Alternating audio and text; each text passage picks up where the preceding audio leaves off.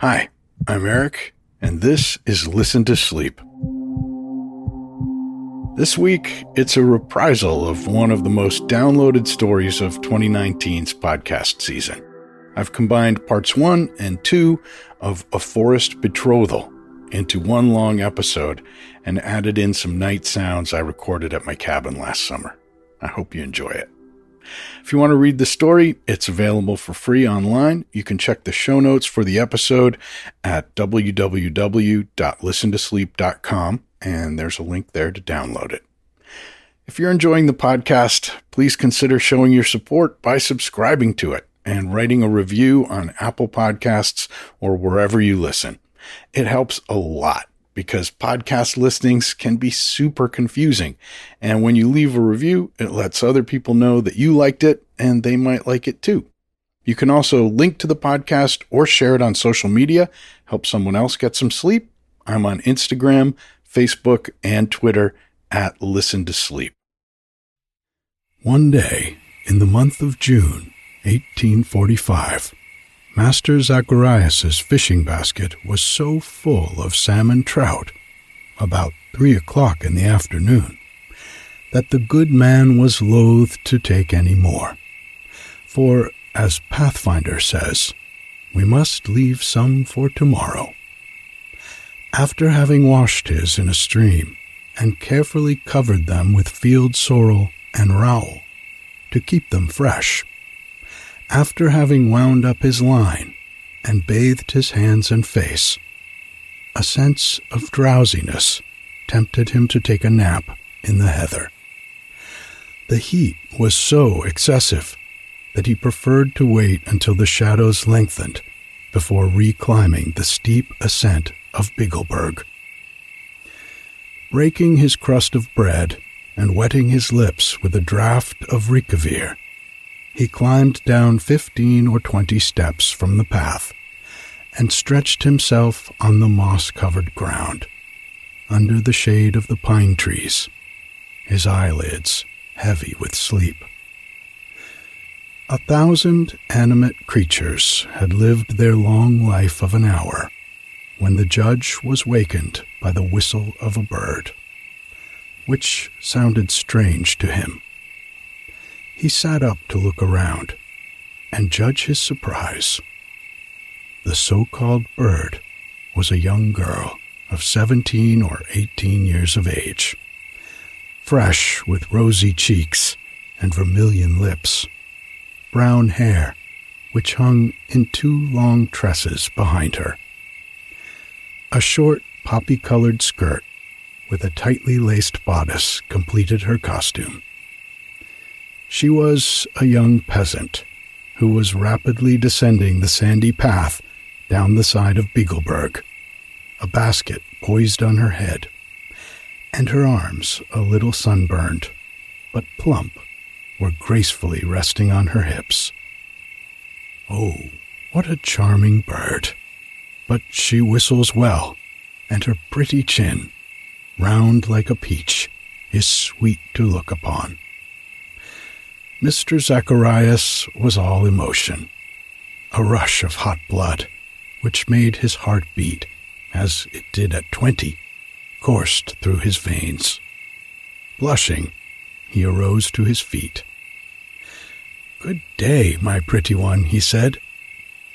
The young girl stopped short, opened her big eyes, and recognized him for who did not know the dear old Judge Zacharias in that part of the country? Ah, she said with a bright smile, it is Mr. Zacharias Seiler. The old man approached her. He tried to speak, but all he could do was stammer a few unintelligible words, just like a very young man. His embarrassment was so great that he completely disconcerted the young girl. At last, he managed to say, Where are you going through the forest at this hour, my dear child? She stretched out her hand and showed him, way at the end of the valley, a forester's house. I am returning to my father's house, the Corporal Yeri Forster. You know him, without doubt, Monsieur le Juge. What? Are you our brave Yeri's daughter? Ah, do I know him? A very worthy man. Then you are little Charlotte, of whom he has often spoken to me when he came with his official reports. Yes, monsieur. I have just come from the town and am returning home. That is a very pretty bunch of alpine berries you have, exclaimed the old man. She detached the bouquet from her belt and tendered it to him. If it would please you, Monsieur Seiler. Zacharias was touched. Yes, indeed, he said. I will accept it, and I will accompany you home. I am anxious to see this brave Forster again. He must be getting old by now. He is about your age, Monsieur le Juge, said Charlotte innocently. Between fifty-five and sixty years of age. The simple speech recalled the good man to his senses, and as he walked beside her, he became pensive. What was he thinking of? Nobody could tell, but how many times, how many times has it happened that a brave and worthy man, thinking that he had fulfilled all his duties, finds that he has neglected the greatest, the most sacred, the most beautiful of all, that of love, and what it costs him to think of it when it is too late.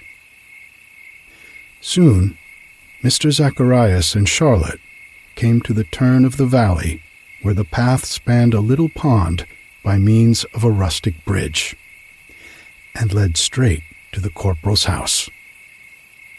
They could now see Yeri Forster, his large felt hat decorated with a twig of heather, his calm eyes, his brown cheeks and grayish hair, seated on the stone bench near his doorway. Two beautiful hunting dogs with reddish brown coats lay at his feet, and the high vine arbor behind him rose to the peak of the gabled roof.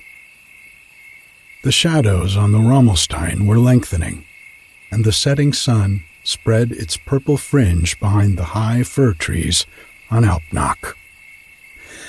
The old corporal, whose eyes were as piercing as an eagle's, recognized Monsieur Zacharias and his daughter from afar. He came toward them, lifting his felt hat respectfully. Welcome, Monsieur le Juge, he said in the frank and cordial voice of a mountaineer. What happy circumstance has procured me the honor of a visit? Master Yeri, replied the good man, I am belated in your mountains. Have you a vacant corner at your table, and a bed at the disposition of a friend? Ah, cried the corporal, if there were but one bed in the house, should it not be at the service of the best, the most honored of our ex magistrates of Stance? Monsieur Seiler, what an honor you confer on Yeri Forster's humble home. Christine, Christine, Monsieur le Juge Zacharias Seiler wishes to sleep under our roof tonight.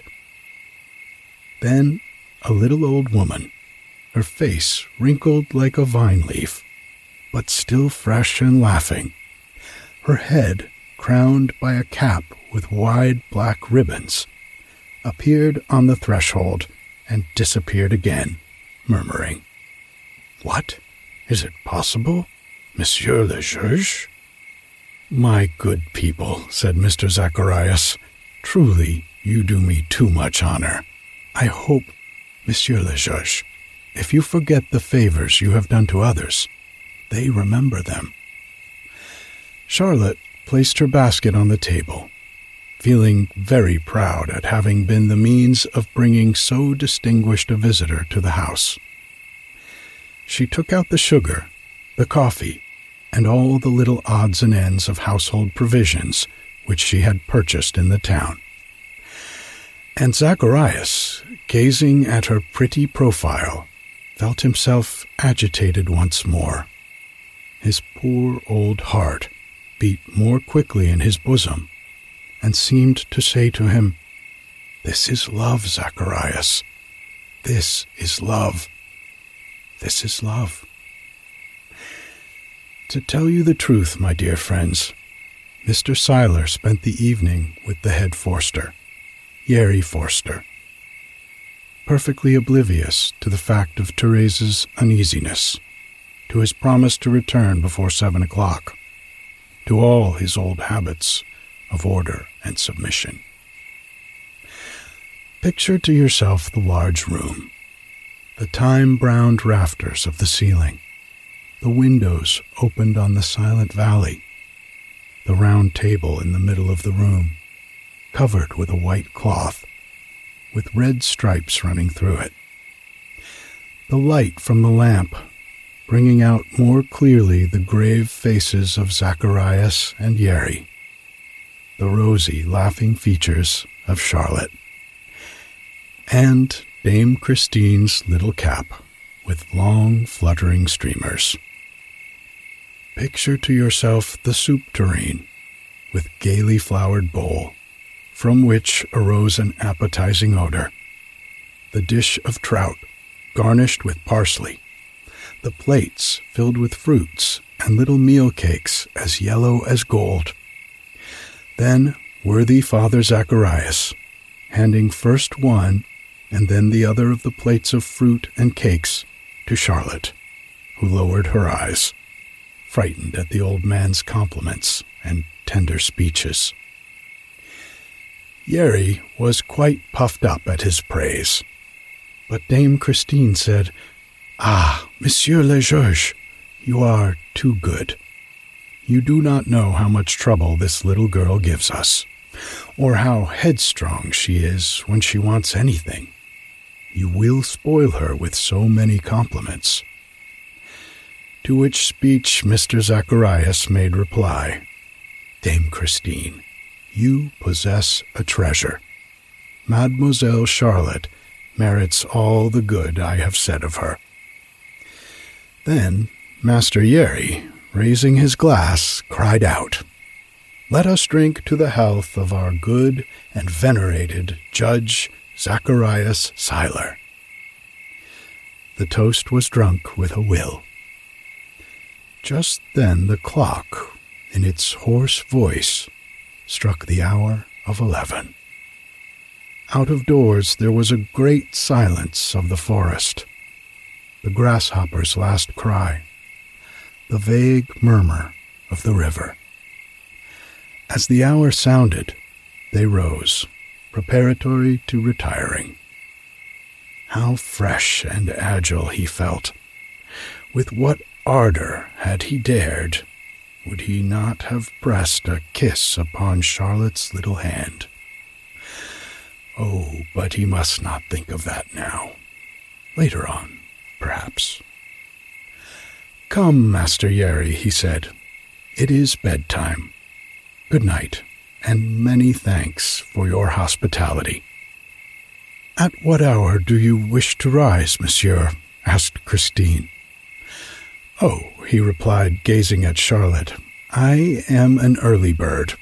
I do not feel my age, though perhaps you might not think so. I rise at five o'clock. Like me, Monsieur Seiler, cried the head forester.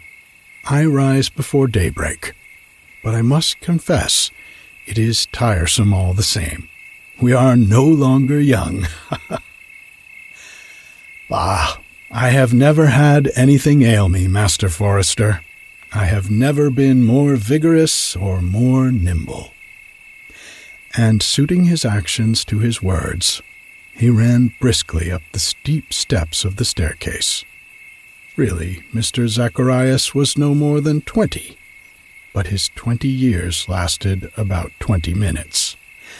And once nestled in the large canopied bed, with the covers drawn up to his chin and his handkerchief tied around his head in lieu of a nightcap, he said to himself, Sleep, Zacharias, sleep. You have great need of rest. You are very tired. And the good man slept until nine o'clock. The forester, returning from his rounds, uneasy at his non appearance, went up to his room and wished him good morning. Then, seeing the sun high in the heavens, hearing the birds warbling in the foliage, the judge, ashamed of his boastfulness of the previous night, arose, alleging as an excuse for his prolonged slumbers the fatigue of fishing and the length of the supper of the evening before.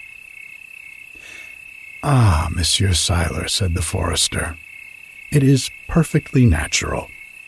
I would love dearly myself to sleep in the mornings, but I must always be on the go.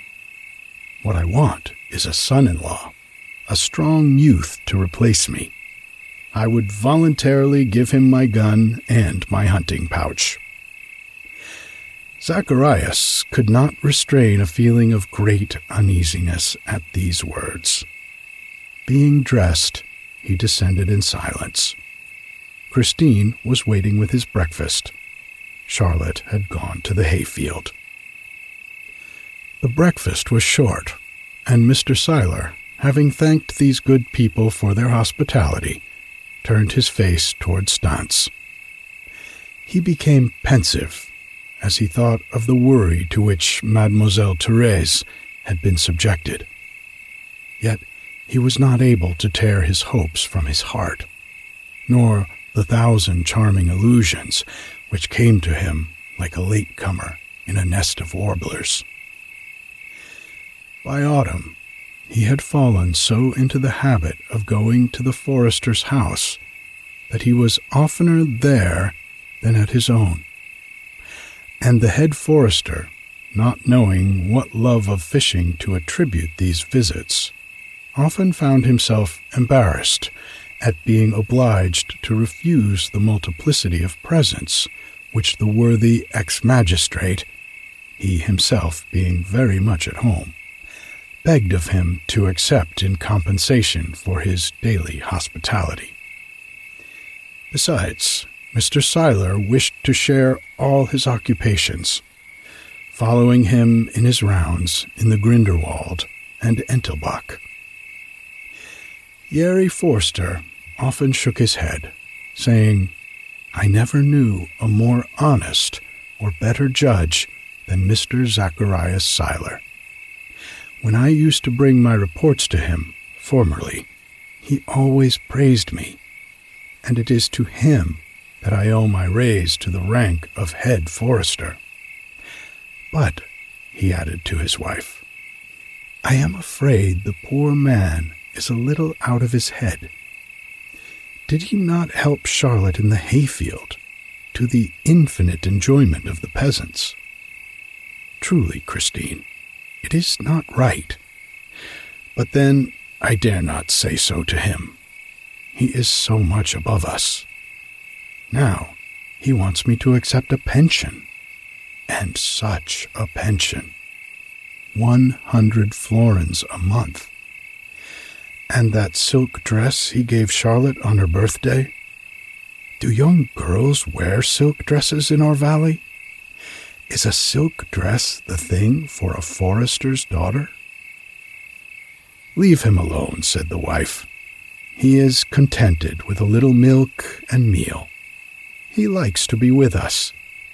It is a change from his lonesome city life, with no one to talk to but his old governess. Whilst here, the little one looks after him. He likes to talk to her. Who knows, but he may end up by adopting her, or leaving her something in his will. The head forester, not knowing what to say, shrugged his shoulders his good judgment told him there was some mystery, but he never dreamed of suspecting the good man's whole folly. One fine morning, a wagon slowly wended its way down the sides of Bigelberg, loaded with three casks of old Rickevier wine. Of all the presents that could be given to him, This was the most acceptable, for Yeri Forster loved, above everything else, a good glass of wine. That warms one up, he would say, laughing, and when he had tasted this wine, he could not help saying, Mr. Zacharias is really the best man in the world. Has he not filled my cellar for me? Charlotte, go and gather the prettiest flowers in the garden. Cut all the roses and the jasmine. Make them into a bouquet. And when he comes, you will present them to him yourself. Charlotte, Charlotte, hurry up. Here he comes with his long pole. At this moment, the old man appeared, descending the hillside in the shade of the pines with a brisk step. As far off as Yeri could make himself heard, he called out, his glass in his hand. Here is to the best man I know. Here is to our benefactor. And Zacharias smiled. Dame Christine had already commenced preparations for dinner. A rabbit was turning at the spit, and the savory odor of the soup whetted Mr. Seiler's appetite. The old judge's eyes brightened when he saw Charlotte in her short poppy colored skirt, her arms bare to the elbow, running here and there in the garden paths, gathering the flowers. And when he saw her approaching him with her huge bouquet, which she humbly presented to him with downcast eyes. Monsieur le Juge, will you deign to accept this bouquet from your little friend Charlotte? A sudden blush overspread his venerable cheeks, and as she stooped to kiss his hand, he said, No, no, my dear child. Accept rather from your old friend, your best friend, a more tender embrace. He kissed both her burning cheeks. The head forester, laughing heartily, cried out, Monsieur Seiler, come and sit down under the acacia tree and drink some of your own wine. Ah, my wife is right when she calls you our benefactor. Mr. Zacharias seated himself at the little round table, placing his pole behind him. Charlotte sat facing him. Yeri Forster was on his right. Then dinner was served, and Mr. Seiler started to speak of his plans for the future. He was wealthy and had inherited a fine fortune from his parents. He wished to buy some few hundred acres of forest land in the valley and build in the midst a forester's lodge. We would always be together, he said, turning to Yeri Forster. Sometimes you at my house, sometimes I at yours. Christine gave her advice, and they chatted, planning now one thing, then another. Charlotte seemed perfectly contented, and Zacharias imagined that these simple people understood him. Thus the time passed, and when night had fallen, and they had a surfeit of rickeveer, of rabbit, and of Dame Christine's cockton sprinkled with cinnamon. Mr. Seiler, happy and contented, full of joyous hope, ascended to his room, putting off until tomorrow his declaration, not doubting for a moment but that it would be accepted. About this time of year, the mountaineers from Harburg Kusnacht and the surrounding hamlets descend from their mountains about one o'clock in the morning and commence to mow the high grass in the valleys. One can hear their monotonous songs in the middle of the night, keeping time to the circular movement of the scythes, the jingle of the cattle bells, and the young men's and girls' voices laughing afar in the silence of the night. It is a strange harmony, especially when the night is clear and there is a bright moon, and the heavy dew falling makes a pitter patter on the leaves of the great forest trees. Mr. Zacharias, heard nothing of all this, for he was sleeping soundly. But the noise of a handful of peas being thrown against the window waked him suddenly. He listened and heard outside, at the bottom of the wall, a tsk, tsk, so softly whispered that you might almost think it the cry of some bird. Nevertheless, the good man's heart fluttered. What is that? he cried. After a few seconds' silence, a soft voice replied, Charlotte, Charlotte, it is I.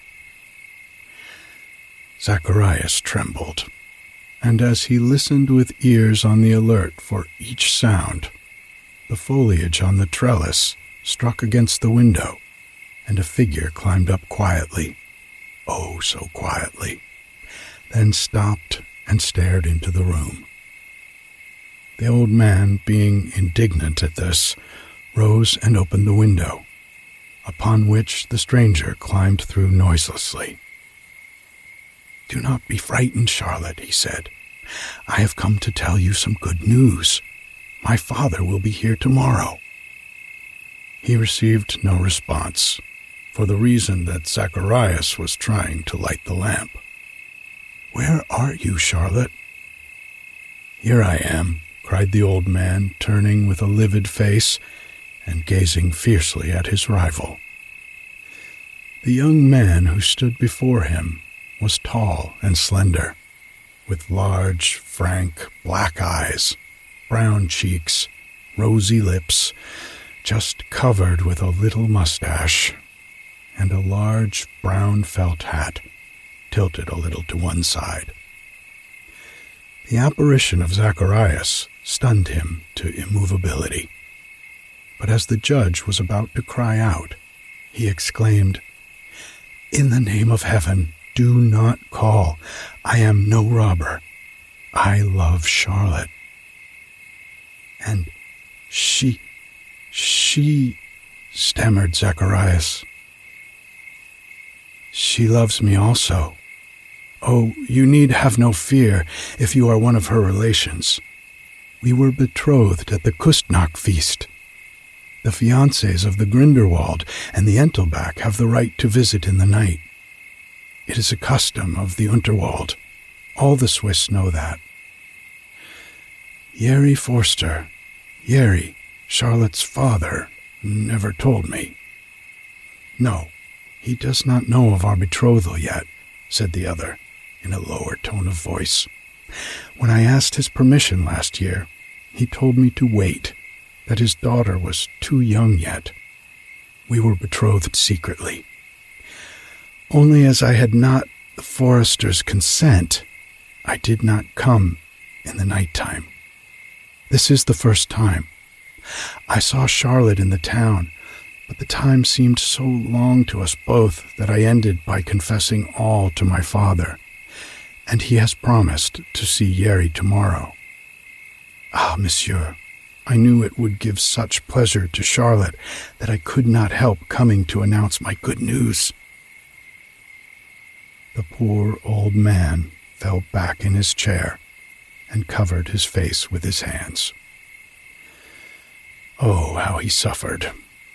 What bitter thoughts passed through his brain. What a sad awakening after so many sweet and joyous dreams. And the young mountaineer was not a whit more comfortable as he stood leaning against a corner of the wall, his arms crossed over his breast, and the following thoughts running through his head. If old Forster who does not know of our betrothal finds me here, he will kill me without listening to one word of explanation. That is certain.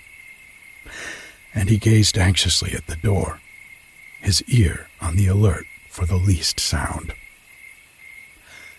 A few moments afterward, Zacharias, lifting his head, as though awakening from a dream, asked him, What is your name? Karl Imnant, monsieur. What is your business? My father hopes to obtain the position of a forester in the Grindelwald for me. There was a long silence, and Zacharias looked at the young man with an envious eye. And she loves you? he asked in a broken voice. Oh, yes, monsieur. We love each other devotedly. And Zacharias, letting his eyes fall on his thin legs and his hands wrinkled and veined, murmured, Yes, she ought to love him. He is young and handsome. And his head fell on his breast again. All at once he arose, trembling in every limb, and opened the window. Young man, you have done very wrong. You will never know how much wrong you have really done. You must obtain Mr. Forster's consent. But go, go. You will hear from me soon. The young mountaineer did not wait for a second invitation. With one bound, he jumped to the path below and disappeared behind the grand old trees. Poor, poor Zacharias, the old judge murmured. All your illusions are fled. At seven o'clock, having regained his usual calmness of demeanor, he descended to the room below, where Charlotte, Dame Christine, and Yeri were already waiting breakfast for him. The old man, turning his eyes from the young girl, advanced to the head forester, saying, My friend, I have a favor to ask of you. You know the son of the forester of the Grindelwald, do you not? Karl Imnant. Why, yes, sir. He is a worthy young man, and well behaved, I believe. I think so, monsieur. Is he capable of succeeding his father? Yes, he is twenty one years old. He knows all about tree clipping which is the most necessary thing of all. He knows how to read and how to write, but that is not all. He must have influence. Well, Master Yeri, I still have some influence in the Department of Forests and Rivers. This day fortnight, or three weeks at the latest, Karl Imnant shall be Assistant Forester of the Grindelwald and I ask the hand of your daughter Charlotte for this brave young man. At this request, Charlotte, who had blushed and trembled with fear, uttered a cry and fell back into her mother's arms. Her father, looking at her severely, said, What is the matter, Charlotte? Do you refuse? Oh, no, no, Father, no. That is as it should be. As for myself, I should never have refused any request of Mr. Zacharias Seiler's.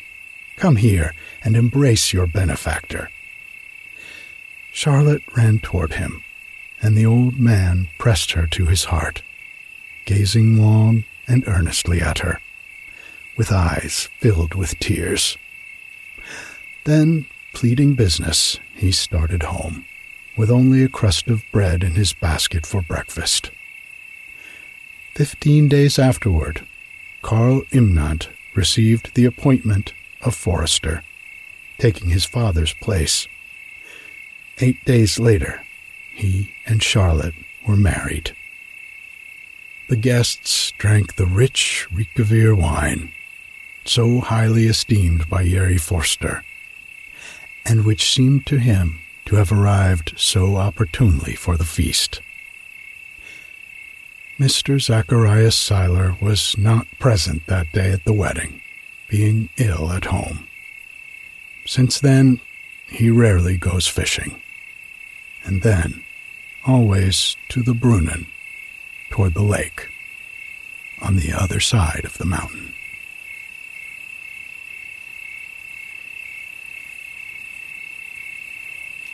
Good night.